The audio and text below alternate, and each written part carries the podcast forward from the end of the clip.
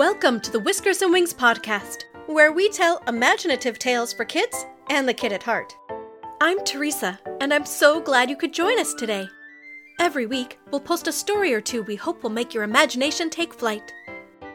And this week's story is a little different than usual because it's the first half of a two part story.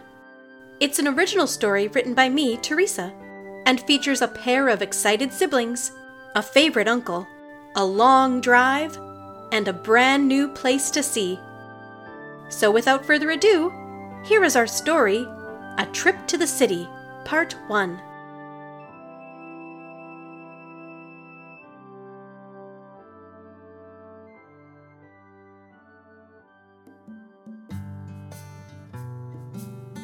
Garrett and Kara lived on a farm. They loved running about the farmyard each day, chasing their farm dog Rascal, riding their horses, and helping their parents with the chores. Most nights, they could look out from their porch to watch the sunset on the far horizon as it turned orange and pink and gold and purple. They had spent their whole lives living on the farm. They went into town for school, of course, and they sometimes went to larger towns and cities for shopping and sports games and whatnot, but they had never been to a true big city before. Then, one morning before school, their dad told them they were going to go as a family to visit his brother, their Uncle Quinn, in the big city. Both Garrett and Kara stared at their father with wide eyes. We're going to the city? When their mom handed them each a plate of pancakes and nodded with a smile, both Garrett and Kara jumped up from their chairs with a cheer and began dancing about the kitchen. Calm down before you knock over your pancakes on the floor, their dad said with a chuckle. When are we going? Garrett asked, cutting off a large chunk of pancake to eat. We're gonna go over the fall break, their dad said. It will only be for a few days. After all, we've got a lot of work to do around here. Both kids nodded. Fall was one of the busiest times of the year on the farm. There was grain to harvest, alfalfa and tall grasses to be cut, the last of the vegetables from the garden to pull, the barns needed to be readied for the winter, and more. Garrett and Kara helped their mom and dad as best they could over the coming days and weeks to get as much done as possible before their trip. When they weren't at school, Garrett and Kara worked hard to help their mom gather the last of the garden's veggies, made sandwiches and snacks for their dad for the long hours he was putting in driving the big combine harvester through the fields to gather the grain, and everyone helped with the baling of the hay and alfalfa into tight bundles that they put into the barn to use through the winter. It was hard work, but they managed to get almost everything done before their trip. Garrett and Kara had each packed a bag for the trip, and as they got into the family van, they each pulled out their iPads to use for the drive. Hold on, their mom said, taking the iPads with a sneaky smile. We're going to save these. We have a long drive ahead of us, and I don't want you two just staring at a screen the whole time. Garrett rolled his eyes, and Kara cried, But Mom! But their mom shook her head. We're going to play some family car games first, and then I've got a surprise. It turned out, despite Garrett's doubts and Kara's disappointment, the car games were actually really fun. They played several rounds of I Spy, 20 questions, and the license plate game. Then their mom hooked a cable up to her phone, and with a tap, a sudden burst of music came over the van speakers. It's a van dance party! Their mom shouted. Kara immediately began bouncing and dancing in her car seat. And even though he pretended at first not to be interested, Garrett was soon grooving away to the tunes as well. After they were tired out from the van dance party, their mom put on something else. A gentle voice was suddenly talking through the speakers. Is this a book? Garrett asked. Their mom nodded. Surprise! And I thought you might like this one. It's an older story, but it's one of my favorites, and I don't think we've ever read it before. I want you to use your imaginations just like you do when we're reading before bed and imagine the story. We're going to take some quiet time, and you can use your coloring app on your iPad to color or use the actual paper and markers in your bags.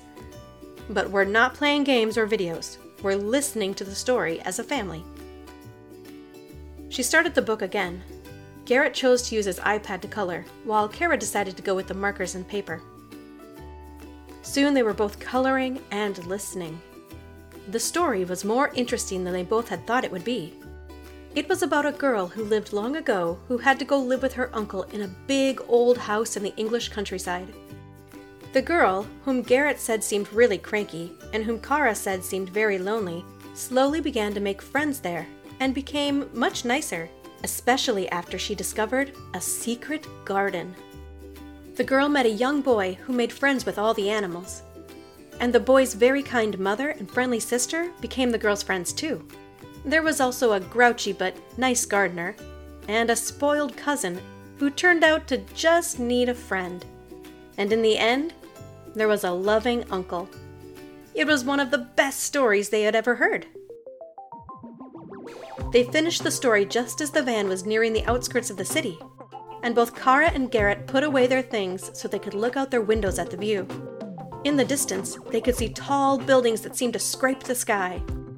As the van came over a hill, they could see miles and miles of buildings and streets and highways with some lakes and trees mixed in. Whoa, Garrett said. This place is huge! Soon there were so many cars driving around them, it was hard to keep track. Kara noticed their dad got very quiet and insisted everyone keep their voices down so he could hear the GPS giving him directions.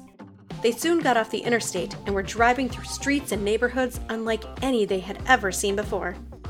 The houses are so close together here, Kara noticed. And the yards are so small, Garrett added. I think our barn is bigger than some of these yards and houses.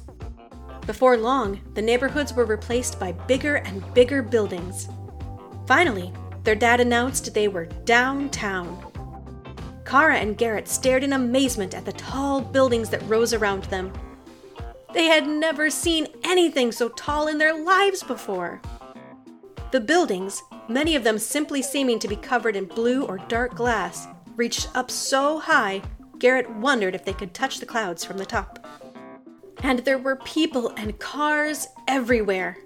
It was so busy sounds and lights and movement coming from all directions. It made Kara feel a little dizzy. Finally, they pulled up to a building, not as tall as some, but still very tall, with blue gray windows all over it. Their Uncle Quinn was waiting outside the building, waving with a big smile. He waved them to where a big garage door sat off the street at the bottom of the building, and the door automatically went up and their dad drove the van inside.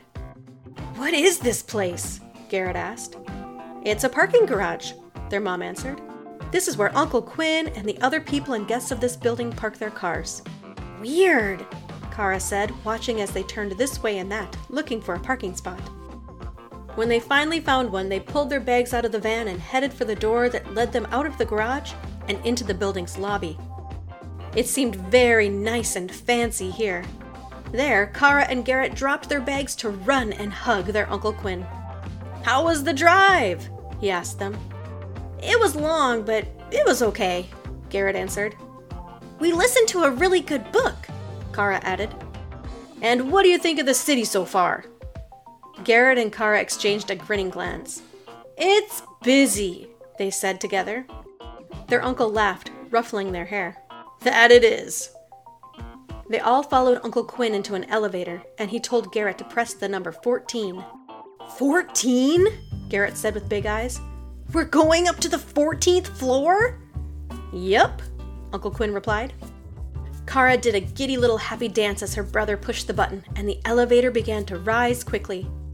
A minute later, the doors drew open with a ding, and they followed Uncle Quinn to an apartment called 14C. He unlocked it and Kara and Garrett dashed inside. This is so nice! Kara cried, marveling at the cool apartment her uncle called home. It had big counters, a huge TV, and windows that went from the floor to the ceiling. Garrett rushed straight to the windows and looked out. Whoa! You can see forever from here! And it nearly seemed you could. He could see over more buildings and streets than he could count. Kara joined him at the window with a gasp. The people and cards are so tiny from up here. They almost look like toys. And she reached toward the glass, pretending to try to grab people with her fingers. Want to explore a bit? Their uncle asked. Yes! They both shouted. Let's get something to eat first, their dad said, rubbing his tummy. That drive made me hungry. Uncle Quinn nodded. Right. Dinner first it is, and then exploring. The end of part one.